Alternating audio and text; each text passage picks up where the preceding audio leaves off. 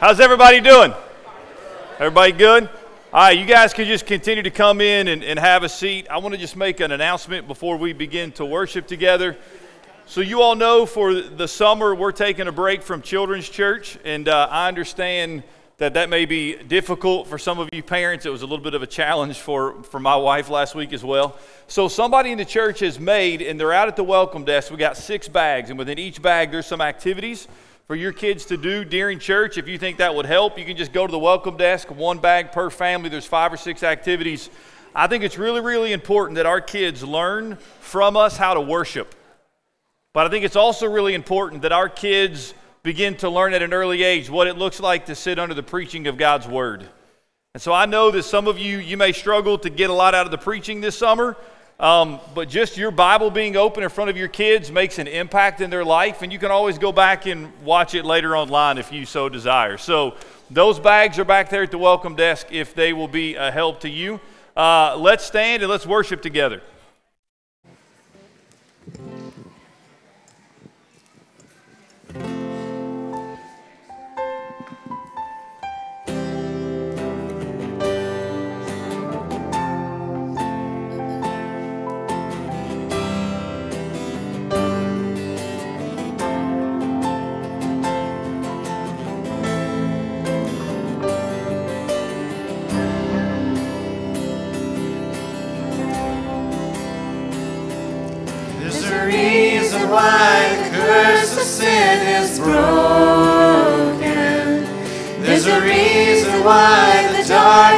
Runs from light. There's a reason why we're standing now forgiven. Jesus is alive.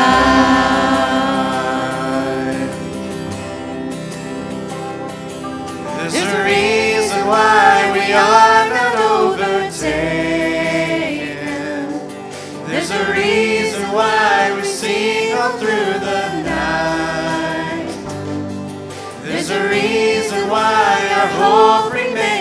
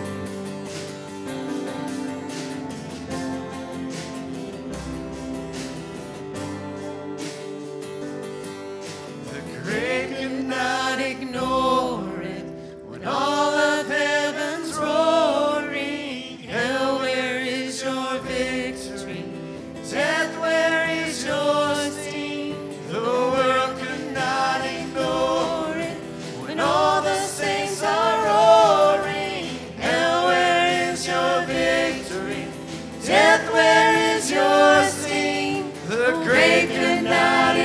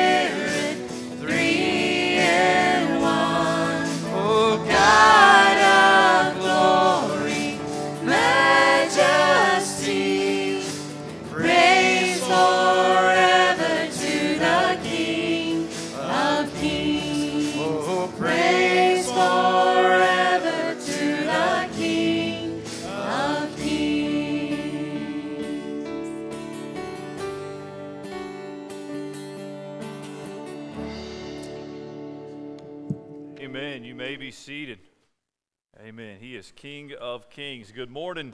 Welcome to Northside Baptist Church. We're glad that you're here on this wonderful Sunday. There's no better place to be than in the house of God. And so thank you for being here. Uh, I noticed we have several guests with us this morning, visiting with us maybe for the first time or the second time. We're so thankful that you are here. Uh, you come to the right place. If you're looking for a place that loves Jesus Christ and I believe loves one another, um, and wants to see the name of Christ proclaimed, uh, you came to the right place. Um, hopefully, you received a bulletin when you came in. Inside that bulletin is a place for you to fill out some information about yourself. You can fill that out and put that. Um, there's a box right out there. You can't miss it on your way out after the service. And so, we would greatly appreciate uh, if you would do that. There's also a place for you to list uh, and ways, and we can be praying for you. So please uh, let us know uh, that as well. Let me make some announcements very, very quickly. So hopefully you're going to be reading your bulletin. You see an announcement about our church picnic, Sunday, July 25th at 1 o'clock. You can sign up. The information you need is in there. We have our watermelon social tonight at 6 o'clock. We have a bunch of watermelons. We're going to eat watermelons. Uh, there's going to be an opportunity for those of you who are artistic. You can try to sculpt a watermelon. Um, have y'all ever seen where they take a watermelon and keep adding rubber bands to it? We're, we're, we're going to do that uh, tonight and watch some watermelons uh, blow up. And so that's going to be um, fun, so you don't want to miss it. Uh, we, we're going we're gonna provide watermelon. We have some sweet tea and lemonade that's been left over. We'll use that. So if you want something else to drink, bring it. And just we're just going to hang out, fellowship, low key, informal just get to love on each other and eat watermelon. Uh, VBS, if you have not signed up for VBS, do me a favor, register today. Just take a picture of that QR code and register online. That would be helpful. Also, on your way out, on the bulletin board, when you walk out to the foyer, if you look to the left, there's a bulletin board that has a bunch of these shovels. On this shovel is juice boxes, two packs. This is mine. I'm going to bring two packs of juice boxes. There are a bunch of these out there. If you will take those and whatever items you take, make sure you bring those uh, for VBS so we have plenty of um, snacks and stuff for uh, the kids. Um, trying to think if there's anything else. Awana, uh, if you are willing to help with Awana, please uh, let Miss Alexa know, and I'll make another announcement at the end of our service. So last week, you all got to hear from some of our students about their time at camp. Well, while we were at camp, our kids also went to camp. And so we wanted to give them an opportunity just to share a couple words about what they learned or what they enjoy doing. And so they're going to come. And I think, Eli, are you first? Is that what we decided? All right, come on, Eli. Eli's going to come. I think there's three of them that are going to share. So this is Eli. So Actually, Catherine's sharing too. Oh, Catherine's sharing too. All right, we got four. Awesome. Well, we'll figure out the order. Eli's first. Fire on it. Um, hi. My favorite part about camp was when I had a question, and it was if God hates sin today, then does He plan our lives with sin in Him? Does He plan sin in our lives? And I, my leader, Mr. Jude, answered that, and he said no, that he doesn't, but he could see my point, and it felt like being resaved, though I didn't. So, in other words, it was a camp revival. Um, thank you, Mr. Jude. Awesome. Very good, man. Very good. All right, uh, let's go. Elena, you want to go next? We'll go boy, girl. Come on. Samuel, you'll be after Elena. And then Catherine, you will be last but not least. All right. So, Miss Elena, what did you learn about camp? What was your favorite part about camp? Share with us. My favorite part about camp was that um, all the leaders they were just um, really nice and they like if we had a question they would really help us out and like they were really encouraging and they were just really nice and also um, there um, we learned how um, Jesus did stuff like learned how Jesus cared and stuff like that and how to be nice to everybody. So Awesome. Yeah. Very good. Very good. Very good. Samuel. Their theme was walk as Jesus walked, I believe, or something along those lines. And so, how did Jesus live and how can we live like Jesus? Hold that microphone up there. There you go. So, um, like our theme was how Jesus would like walk as Jesus walk and talk as Jesus talk and like things like that. So um You're good. You had you had your notes. I saw your notes. You had written down some notes. So walk as Jesus walk. What was your favorite part about camp? What's something you did um, that you loved? Our hang time. Look at that. There's your buddy. Thanks. Thanks. I love it. Samuel tried to memorize his notes. That's awesome. What else you got there? So, um, he had a really fun time going to camp. It was like my first time. Yeah, first time. We met some really nice people there, and they had fun games for us to play. and like Pastor Chuck, who was our camp pastor, taught us about um. I got it. Thank you. Um. The par like the parable of the unforgiving servant. Uh, he was really good at teaching it, and he made it very understandable for me. Awesome. And um, then we have our church group time, which is like um, discuss, which is a discussion and at like at camp of the north side, like the whole north side group there, and Good. Awesome. with like one staff member, and I wanna um, I wanna go to camp next year. Awesome. Awesome. Way to go, Sam. Here, I'll take that, man. Way to go, Samuel. I appreciate it. All right, Catherine. Y'all know it is not easy to get up here and to look out and see all these faces. So I appreciate so much uh, them being willing to do it, stepping out in faith. What's up, Catherine? Um, I guess my favorite part about camp was whenever um, Pastor Chuck taught us about um, how to forgive as Jesus forgave. And it was kind of cool because he showed us a story about, um, about this king. And there was this, I think it was a servant or just someone who had like 1,500 tons, something about tons. And then he did the math and it was two, $2.5 billion and the king forgave uh, the, the man that owed that much. But then, whenever the man had a different person that owed probably like, I don't know, just a very small sliver of it, um, he did not forgive. And it was kind of cool how to like see how um, that you can forgive and that, um, yeah. Awesome. I guess. Awesome. Awesome. Thank you all. So, Miss Iva, Miss Tracy, and then Jude were the three chaperones that went, and there were the four of them, and then Hannah Cobb also uh, went with them as well. And uh, you know, God just worked in their hearts the way that He worked in the students' hearts, uh, and we praise God for that. Um, let me let me point out one more thing before I pray, and then we're going to continue to sing. Today is Mission Dignity Sunday. I don't have a video to show you. We're not taking up an offering as a church. Um, I'm just encouraging you to give on your own. Uh, it lists a couple ways that you can give if you don't want to text a number or give online, if you'd rather just write an old fashioned check and mail it. There are some envelopes out there on the welcome desk.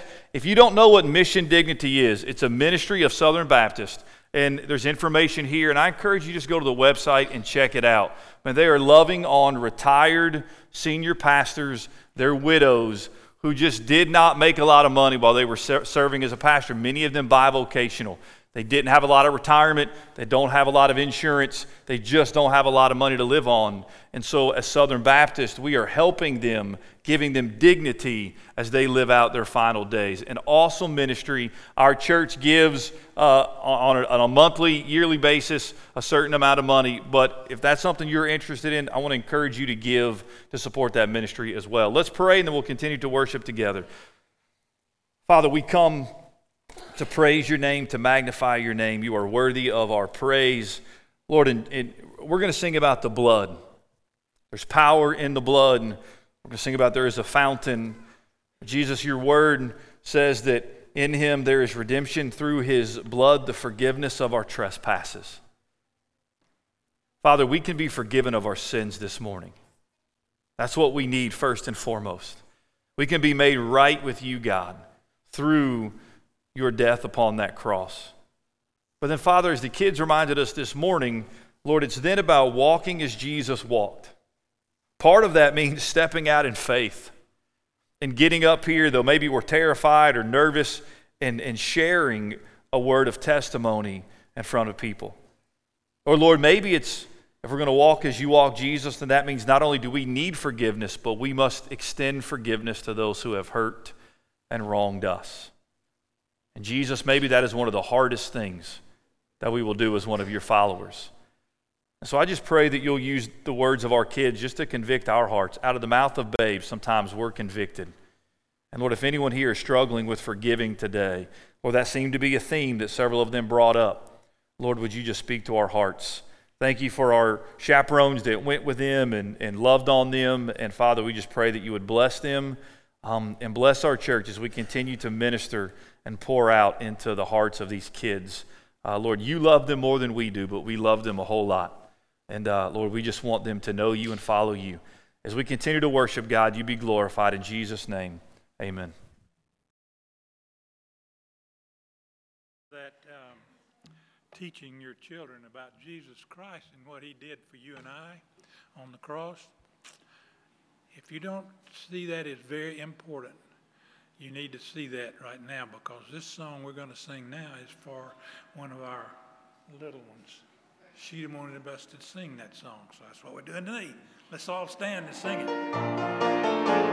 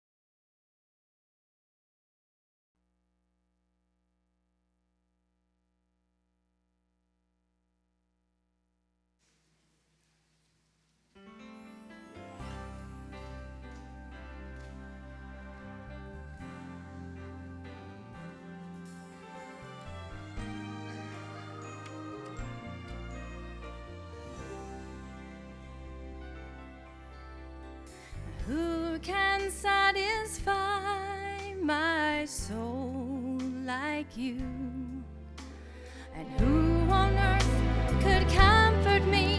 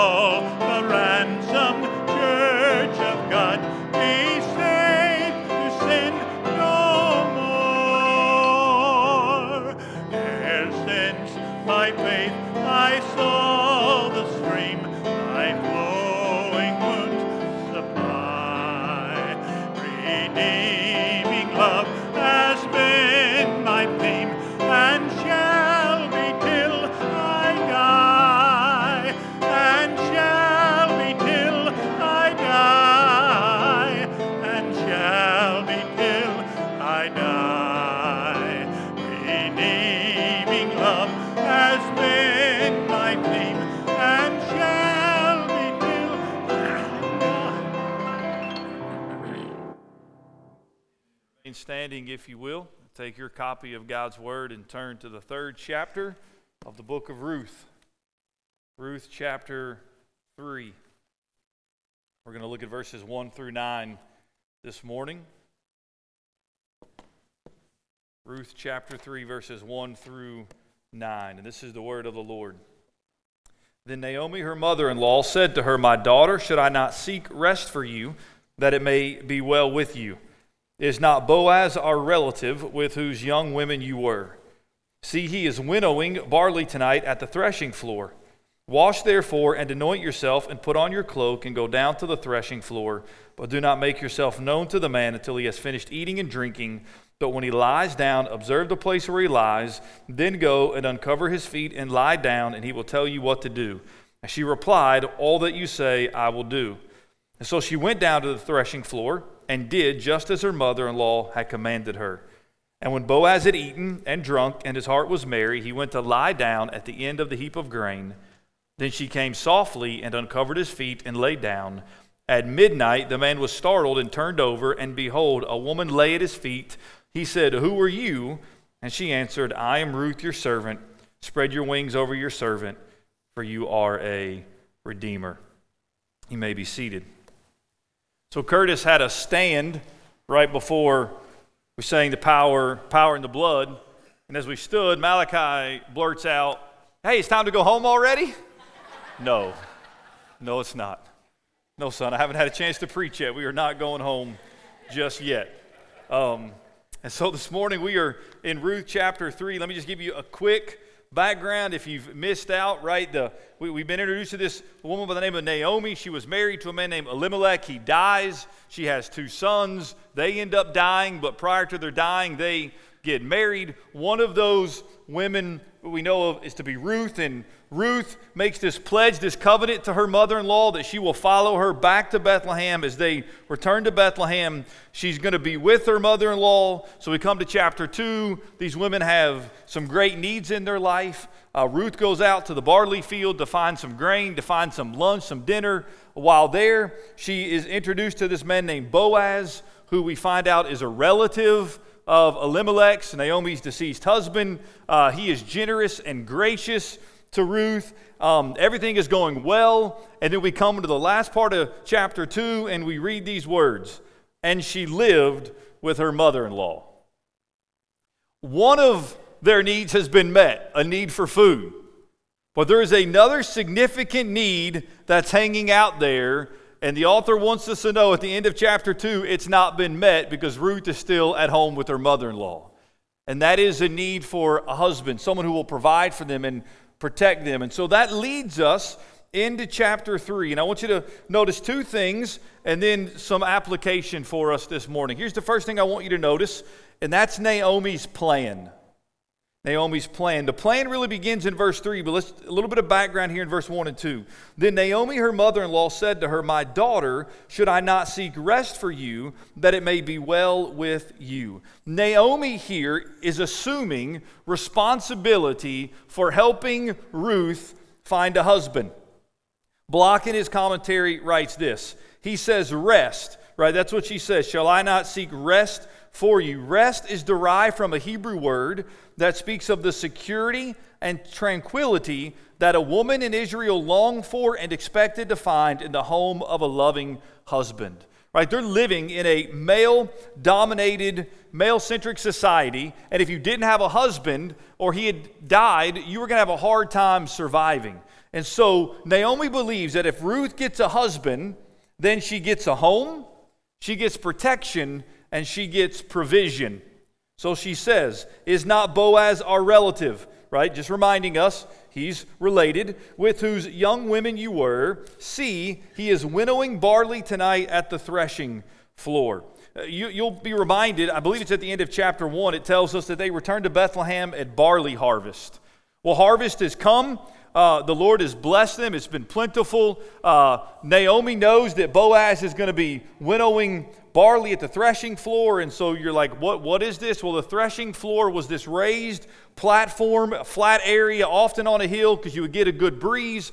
They would take their grain, their barley up there. And so winnowing is the process where they would bring the grain in, lay it on the threshing floor. They would bring in animals or carts, and the animals would begin to stomp on this, breaking open, right, the husks. Um, once the husks were broken open, they would take a winnowing fork or a pitchfork, they would throw it in the air, and the purpose was to separate the grain, the good stuff, from the chaff. So they toss it up in the air. Again, you're up on this hill, you got a good breeze. when you would throw it in the air, the, the good stuff, the grain, the heavier stuff would fall to the ground, the chaff would blow away.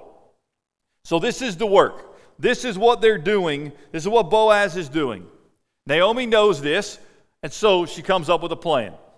Here's her plan in seven steps, beginning in verse 1. Number one, step number one wash, therefore, wash, take a bath. Always a good idea to take a bath. Nobody can argue with this. We talked about this at camp. Students, guys, take your showers, right? Wash. They, they couldn't take a bath, but they could take a shower. Wash. This second step, anoint yourself. This was before uh, modern day deodorant. Praise God for modern day deodorant. Amen. Especially when you're hanging out with a bunch of smelly boys, right? This was before deodorant. So to anoint yourself, in essence, means just put on some perfume, right? Make sure you, don't stink. Then, step number three, put on your cloak. Some translations interpret this Hebrew phrase to put on your best clothes. Right? Put on your cloak, put on your best clothes. That's step number three. Everything is, is going great so far. Step number four is go visit Boaz. She says, Go down to the threshing floor, but do not make yourself known to the man until he has finished eating and drinking. She says, Go to the threshing floor. When the time is right, make yourself known to Boaz. Go to Boaz. That's step number four. Step number five, very, very important step. Verse four. But when he lies down, observe the place where he lies. This could get awkward really fast because you know it's dark. She waits for Boaz to go to sleep. And so her mother in law says, Listen, you need to pay attention to where he lays down. Because if not, you could wind up at the feet of some other stranger. Pay attention to where he lays down. That's step number five. Step number six, then go and uncover his feet and lie down, or lie down nearby. Step number seven, and he will tell you what to do. So, this is the plan that Naomi has for Ruth. Ruth's response, verse 5, and she replied, All that you say, I will do. She's like, Okay, Naomi, I'm on board. Verse 6. So she went down to the threshing floor and did just as her mother in law had commanded her. And when Boaz had eaten and drunk, notice it doesn't say he got drunk. It does say he had something to eat and he had something to drink, and his heart was merry. The harvest had been good. He had enjoyed a great meal. He had had something to drink. He was rejoicing in the provision of God, and he lays down with a happy, merry heart. And it says this He went to lie down, and at the end of the heap of grain, then she came softly and uncovered his feet and lay down. One of the camp pastors at Snowbird, while he was preaching, would say, Time out. I'm going to take a time out here. And I want to ask this question What is really happening here? What in the world is Naomi asking her daughter in law Ruth to do? Every commentary I read, every sermon I either read the manuscript or listened to, everyone had to deal with this. I know we got kids in the room, so we're going to try to make this G or PG here. Is there or was there immorality, sexual immorality that took place on this night? Look, before I became a pastor, I was a youth pastor. And if a youth came into me and started using the language of, I'm going to this guy's house, I'm going to lay at his feet, I'm going to uncover his feet, I'm going to say, Oh, no, you're not. Like, that ain't happening. I remember I would tell my youth, I was like, Listen, you need to stay out of tempting situations. So if you're with the girl or you're with the guy, like you don't need to have the lights off, you don't need a blanket, you don't need that stuff because it just invites temptation to come. And, and yet that's the language we're reading here. Uncover, uncover his feet, lie down next to him. In addition to that, Hosea chapter 9, verse 1 says this You have loved a prostitute's wages on all threshing floors.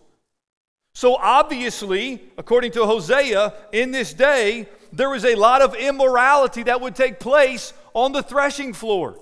Prostitutes were known to go and offer their services to men who were on the threshing floor. And so you're reading this and you're thinking, Naomi, what are you doing? So, did anything immoral take place this night on the threshing floor? I believe from Scripture the answer to that question is no. I don't believe there was any sexual immorality that took place between Boaz and Ruth on this night. Now, was there opportunity for immorality? Uh huh, absolutely. Could something have happened? Yes. Was this risky behavior on Naomi and Ruth's part? Absolutely. Was this the wisest of plans of Naomi? Mm-mm. No. Some of you dads right now are thinking, I would never let my daughter in law go do what Ruth just went. So, is this the wisest of plans? No. But I believe, based upon Scripture, nothing impure happened between them. Let me just give you a couple reasons why I think that. Number one, because nothing in this text calls into question their immorality. Are things a little sketchy? Like, is this the best plan? Probably not, but there's nothing here that calls into question their immorality. Second reason, in chapter 2, verse 1, Boaz is called a worthy man. You read a couple verses further down in our text, and we'll get to this next week. Boaz calls Ruth a worthy woman. So, was there a possibility that Boaz could have misinterpreted Ruth's intentions? Yes. He was asleep when he found out she was laying at his feet. Right? He was disoriented. But what he says to her is, You are a worthy woman. So there is nothing here, no indication given that that happened. And then the last reason, and we'll see this in more detail next week, is because Boaz's response to Ruth in verses 12 through 14 is a righteous response and obedience to this idea of being a kinsman redeemer. So if nothing immoral is taking place here, and that is not Naomi's intent, then what is Naomi telling Ruth to do? Here's what I believe the point of all of this is, and it's simply this Naomi is telling Ruth she needs to make herself available for marriage. You need to let Boaz know you're ready for marriage. Let me point out a couple texts to you outside of Ruth that may help us to understand this. So in Genesis 38 14, we read this statement She took off her widow's garments and covered herself with a veil. She took off her what garments? Widow garments. What is Ruth? A widow. So obviously, in this day, widows for a period of time would wear some sort of garments to let people know she was a widow and that she was grieving. So, could Naomi's purpose in, hey, go take a bath, put on some perfume, put on some different clothes simply be, hey, it's time to let Boaz know you're ready for marriage? I think so. And then we also read this, and I want you to pay attention to the words. In 2 Samuel chapter 12, you all know the story. David commits adultery with Bathsheba.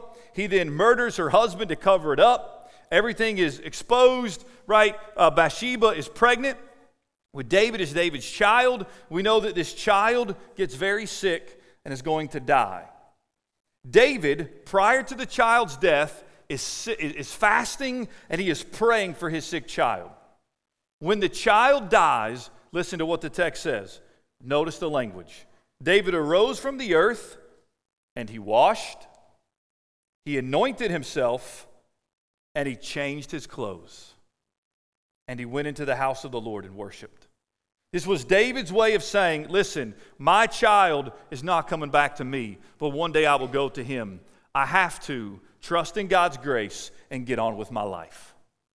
And I believe what Naomi is telling Ruth to do here is Ruth, you need to let Boaz know you're ready to get on with your life. Ruth is a widow. She has mourned over Mahlon's death. She has suffered, but it is time for her to find someone who can provide for her. So, this is Naomi's plan. A little sketchy. I wouldn't recommend it today, but nothing immoral takes place here. And then we come to Ruth's proposal. Ruth's proposal. So, verse 8. I love this verse. At midnight, the man was startled and turned over. I don't know what startled him. Could be the fact that she uncovered his feet and there was a nice little breeze and he just woke up. Could be somebody was snoring. Could be somebody coughed. Could be an animal made a noise. I don't know. He's startled, and the text says he turns over, and behold, I love that. And behold, a woman lay at his feet. Anybody in here like me that when you wake up in the middle of the night, you are a little disoriented? Like you're not 100% sure what's going on. Malachi went through a phase not too long ago. He's looking at me right now. He went through a phase not too long ago where every night around 2 or 2:30 in the morning, he started going to Ryan and then he realized she's not waking up. She's ignoring me. So then he, every night he would come to my side and he would just stand there and stare. And then he'd be like, "Dad, dad, I can't sleep." Man, when, you, when somebody wakes you up, you're startled. Like, can you imagine if tonight you go to bed and when you wake up, somebody's at your feet and it's not your kids and it's not your wife or your husband, it's a stranger? He asks a good question Who are you? What are you doing here? What is happening? Then we come to verse 9. Now, let me point this out. Up to this point, Ruth has followed every step of Naomi's plan. But that's all about to change. Step one through six check, check, check, check, check. We got it. What was step seven? You do whatever Boaz tells you to do. So Boaz wakes up. We would expect Ruth to say, Hey, it's Ruth. What do you want me to do? But she goes off plan. She deviates from the course. Look what it says. He said, Who are you? And she answered, I am Ruth, your servant. And we would expect it to say, What do you want me to do? She doesn't. She says this Spread your wings over your servant, for you are a redeemer. Iain Duguid in his commentary writes Whether out of faith or fear or a simple inability to keep her mouth shut, she probably was startled herself. Ruth blurted out her whole heart in response to Boaz's question Who are you? What are you doing? I am Ruth, your servant. Spread your wings over me, for you are a kinsman redeemer. The ESV translate that, that, translates that Hebrew phrase, spread your wings over me. It can also be translated, it says so the, on my, my footnotes, spread the corners of your garment over your servant. Why? She says, because you are a redeemer. We're going to talk more about that next week. What is a kinsman redeemer? So hear me. In Scripture, wings serves as a metaphor for the refuge that God provides. Psalm 91 4. Under his wings you will find refuge. But in the Hebrew language, this is also a euphemistic idiom for marriage. When it talks about spreading your wings, it could be referring to marriage. Now, now listen, let me make a connection here. This isn't the first time we've heard this phrase in Ruth. Ruth chapter 2, verse 12. This is what Boaz says to Ruth The Lord repay you for what you have done, and a full reward be given you by the Lord, the God of Israel, under whose wings you have come to take refuge. So we've already been introduced to this phrase of wings. Right? This, this idea that Boaz recognizes Ruth has made this covenant to Naomi and to her God. And, and, and Boaz is praying, listen, you've come, you've found yourself under the wings of God, you've made this sacrifice. May God bless you for that. May God bless you and be refuge for you. Ruth doesn't forget that conversation. So while Ruth is here at the feet of Boaz and he wakes up and he says, Who are you? It's as if she whispers to Boaz, Hey, Boaz, will you be the answer to the prayer that you prayed? You prayed that I would find protection and refuge under the wings of God. Will you be the wings of God and provide refuge for me? And she's asking him to do that through marriage as her kinsman redeemer. Before I get to the point of application, let's just be very clear here because Ruth is speaking loud and clear to Boaz. She is saying, I am available for marriage. I want to be your wife. I don't know why Boaz hasn't pursued her. I, I, believe Boaz probably already has feelings for her. I think Ruth is in it more than just a husband. I think she's attracted to Boaz. I think she already loves Boaz. Maybe, maybe she had these garments of widowhood, and so that's why he didn't approach her. It could be that he knows there's another person ahead of him to be the kinsman redeemer. We'll look at that next week. So I don't know why Boaz, maybe he's just a shy dude. I don't know. But Ruth makes it clear Boaz, the ball's now in your court. It's up to you. I'm available. I'd like to marry you. What are you going to do about it? And then we'll pick up the story next week with what Boaz decides to do about it. But let me spend a couple minutes with a point of application. And here's what I want you to notice I want you to notice this morning the risk of love. The risk of love. Do you realize, as you read through this, how, how much Ruth risked in the name of love? And again, I don't think this was just, hey, I need a man in my life, I need a husband.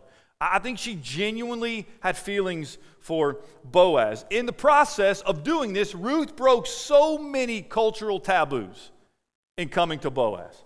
She was younger, he was the elder. She was a servant, he was the boss, he was the master. She was a Moabite, he was an Israelite. She was poor, he was rich. She was a woman, he was a man. Not only did she break all of these cultural taboos, but she also followed Naomi's advice, even though Ruth didn't have all the details. All right, mother in law, you've laid out the plan, but then what? Like, what, what is Boaz going to tell me to do? You, you don't know the whole story. Like, what's going to happen to me next? What, what if he wakes up and he misinterprets my intentions? What, what if he doesn't want anything to do with me? What if he reports me? What if people find me? Like, I don't know what's going to happen. Ruth didn't have all the details. She trusted her mother in law, she trusted in God, and we'll see in a minute, she trusts in Boaz. Hear me, for most of us, we don't venture out in faith because we can't see beyond the next step, and that scares us to death. We want to be safe. We want to be in control. A part of it, I think, is just our sin nature. Part of it is maybe the culture in which we live. We just like to be in control. We want to be safe. We like to know all the details before we step out in faith. But hear me it's not faith if God tells us all the details ahead of time. It's not faith. And you and I have got to be willing to trust God and step out in faith because of who he is. Naomi and Ruth are taking a massive risk here. And yes, they're trusting in God to be the wing, to provide the refuge, but they are also, and this is important, I think, placing their trust in the integrity of this man named Boaz. They believe he's going to do the right and honorable thing, and therefore they are willing to trust in him. And so here's the connection I want to make to us and the gospel because I think Boaz, as we'll see in the next couple weeks, is pointing us to Jesus Christ. As Naomi and Ruth were depending on the integrity of Boaz, you and I are depending on Jesus Christ. We are staking our lives on Jesus. And the question for us this morning is simply this Can we trust Jesus? Can we trust him? I love what Tony Merida writes. He says, To the extent that we know we can trust him, we will take risks to live for him and to further his kingdom. Church, there were some risks involved when Ryan and I followed God's leading here to Northside and Newnan, There were some risks.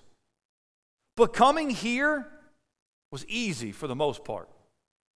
What if God had said, Look, Aaron, I want you to go to Japan or some third world country where you could be persecuted for your faith? There's a whole lot more risk involved in that.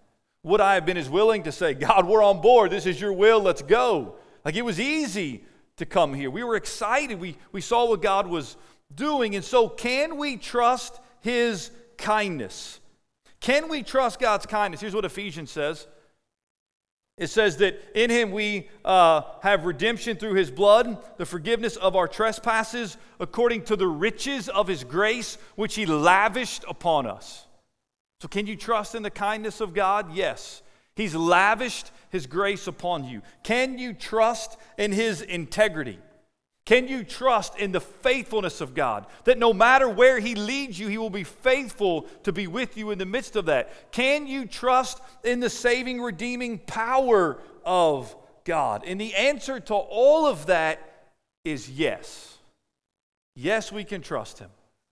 See, church, here's what I believe We're going to start a series through Ephesians when we get done with, with Ruth. And so I've been studying Ephesians 1 already and, and, and working through that. I believe in the sovereignty of God, and I believe in the love of God.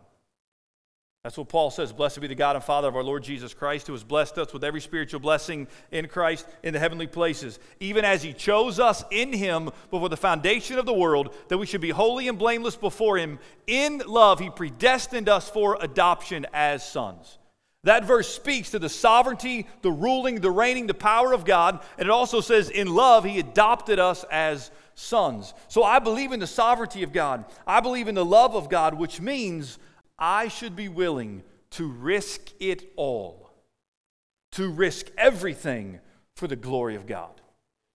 Because I know He will not fail me, He will not leave me, He will not forsake me, nor will He do anything in my life that is not ultimately for His glory and my good. So here's the question for you and I. As we think about Ruth and what she was willing to risk in her life, here's the question for us What are you willing to risk for the sake of the gospel? What are you willing to risk for the sake of the gospel? We have bought into this lie in America of cultural Christianity. That we can be a Christian in this culture and it not cost us anything, it, it, it's comfortable. But hear me, that is not the way of Jesus. And that is not what he taught. This morning in Sunday school, Chris was focusing on uh, it's, it's National Martyr Day coming up. And so he, he was talking about a, a young girl in Colombia who lost her life because she told somebody about Jesus Christ. And we think, man, that's in other countries. I don't even, I can't even relate to that. But listen to what Jesus said.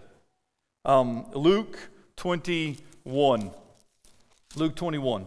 Then he said to them, Nation will rise against nation, kingdom against kingdom. There will be great earthquakes, and in various places famines and pestilences, and there will be terrors and great signs from heaven. But before all this, they will lay their hands on you and persecute you delivering you up to the synagogues and prisons, and you will be brought before kings and governors for my name's sake. This will be your opportunity to bear witness. Settle it therefore in your minds, not to meditate beforehand how to answer, for I will give you a mouth and wisdom which none of your adversaries will be able to withstand or contradict. And then he says this in verse 16 You will be delivered up even by parents and brothers and relatives and friends, and some of you they will put to death. You will be hated by all for my name's sake. Jesus is abundantly clear. It will cost you to follow Jesus. Now, look, God has blessed us, church. You didn't choose to be born here in America. I had no say so over that. That was God's blessing in my life. And we have, I have lived, you have lived. I don't think our kids will live, but we have lived in a time in which you could claim to be a Christian and it cost you nothing. In fact, you could be an incognito Christian, if you will. It doesn't exist, but, but we think it does. And that is hey, I'll come to church on Sunday mornings, maybe Sunday nights, maybe even on Wednesday nights. And I'll, I'll do my church thing, but then I'll go to work and nobody at work has to know that I'm a Christian. Nobody at work has to know this is what I believe. I'm just going to blend in. I'm going to fit in. Every now and then I may say something, but it's cool. Um, I'm just going to play it safe. Hear me. We have been able to play it safe for a long time. But I believe, unless God brings about a massive revival, the days of playing it safe as Christians are no more. There have been times in our past where you could remain silent. You could sit in the workplace, you didn't have to speak up. You didn't have to tell people what you thought about salvation or what you thought about this or what you thought the Bible taught on this. There was a day. But we are living in a culture right now where you are not able to be silent. Every one of you, it is a matter of time. It could be tomorrow, it could be six months, it could be three years. But every one of you will be forced to speak up and tell somebody what you think the Bible says about sexuality. You cannot hide any longer. Our culture is not going to let you hide. It went from, hey, let me live my life, just give me the rights and the freedoms that I want, to very quickly becoming, listen, it's not just about my rights, but you have to agree with it. You have to say it's okay. You have to give approval to it. You have to applaud me for this. You can't any longer in our culture stand on the sidelines and be quiet. They will not let you. Every one of us, that day is coming in which you're going to have to give an account for the hope that is in you. And when that day comes, church, hear me, it may cost you. It may cost you. I will not be surprised, and I'm not a doomsday person. I, you just see where things are going. I will not be surprised if my sons are denied a job one day because of what they believe, or they lose a job because of what they believe, or they can't buy a house because of what they believe. We're getting there. It shouldn't surprise us. Other countries have lived like that for years. It's cost them their very life. They couldn't eat because they believed in the name of Jesus. But I love what it says in the midst of this Jesus' words this will be your opportunity to bear witness. See, we can look at this as doomsday. Oh no, I'm going to have to give an account. What's going to happen to me? Or we can look at it like martyrs have looked at it that in the midst of that persecution, when you are called to give an account, that's the moment to give witness. That's the moment to stand and say, listen, we're all sinners, but Jesus Christ can save us and He can transform us, and our hope is in Him, and I will stake my life upon Him. So here's the question for you Is there anything in your Christian life right now that speaks only of faith? That it is solely by faith that God is leading you to do this? And are you risking anything to trust God?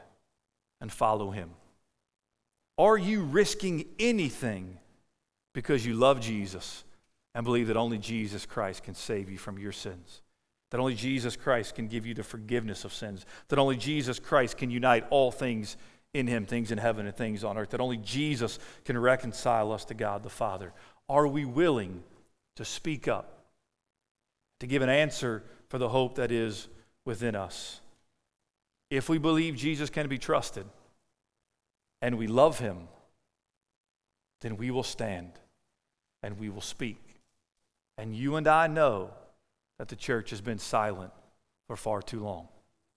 Or we've been too angry rather than saying, listen, this is Jesus and Jesus alone can save you. Will you close your eyes and, and bow your head?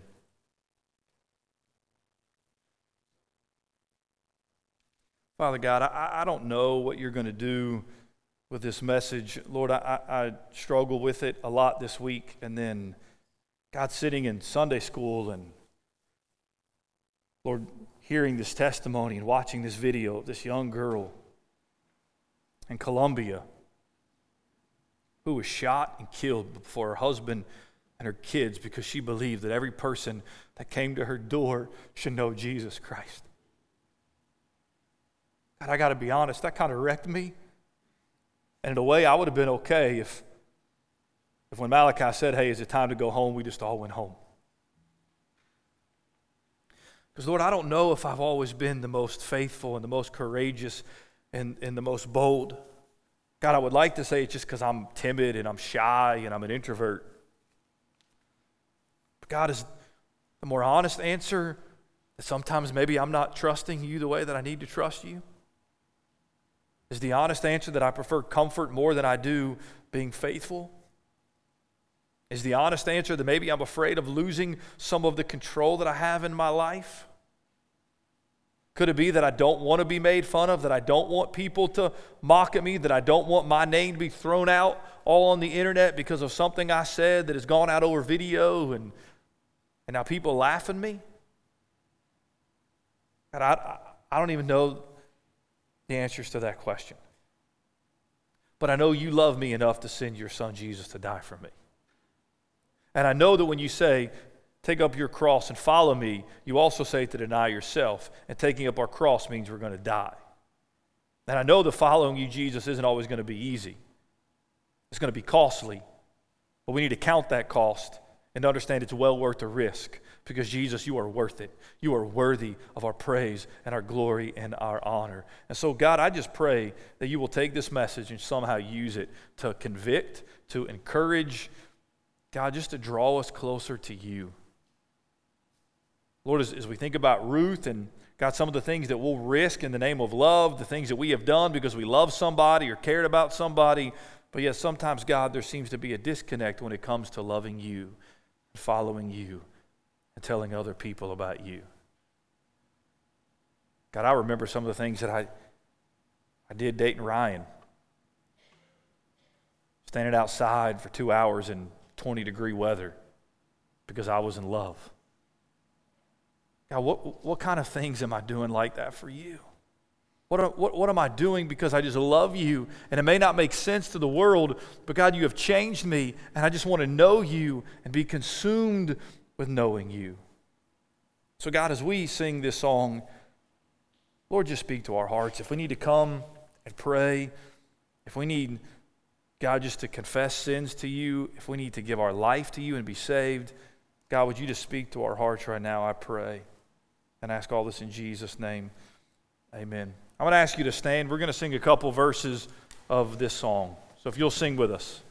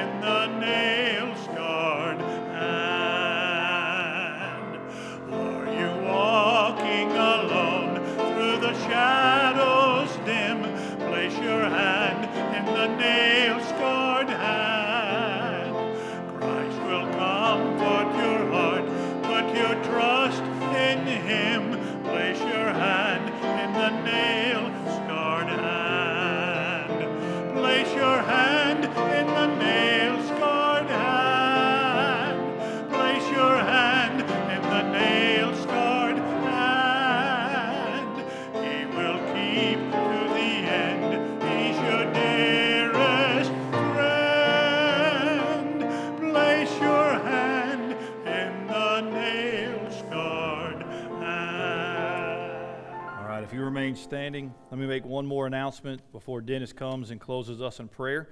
so you'll notice in the bulletin that on July 11th, immediately following our morning worship service, we're going to have uh, a special called church conference meeting to vote on the associate pastor search committee that the deacons have compiled a list of names and we'll present that to you. We'll vote on that that sunday. I'm giving you two weeks notice because i know next week is the 4th of july and some of you will be traveling.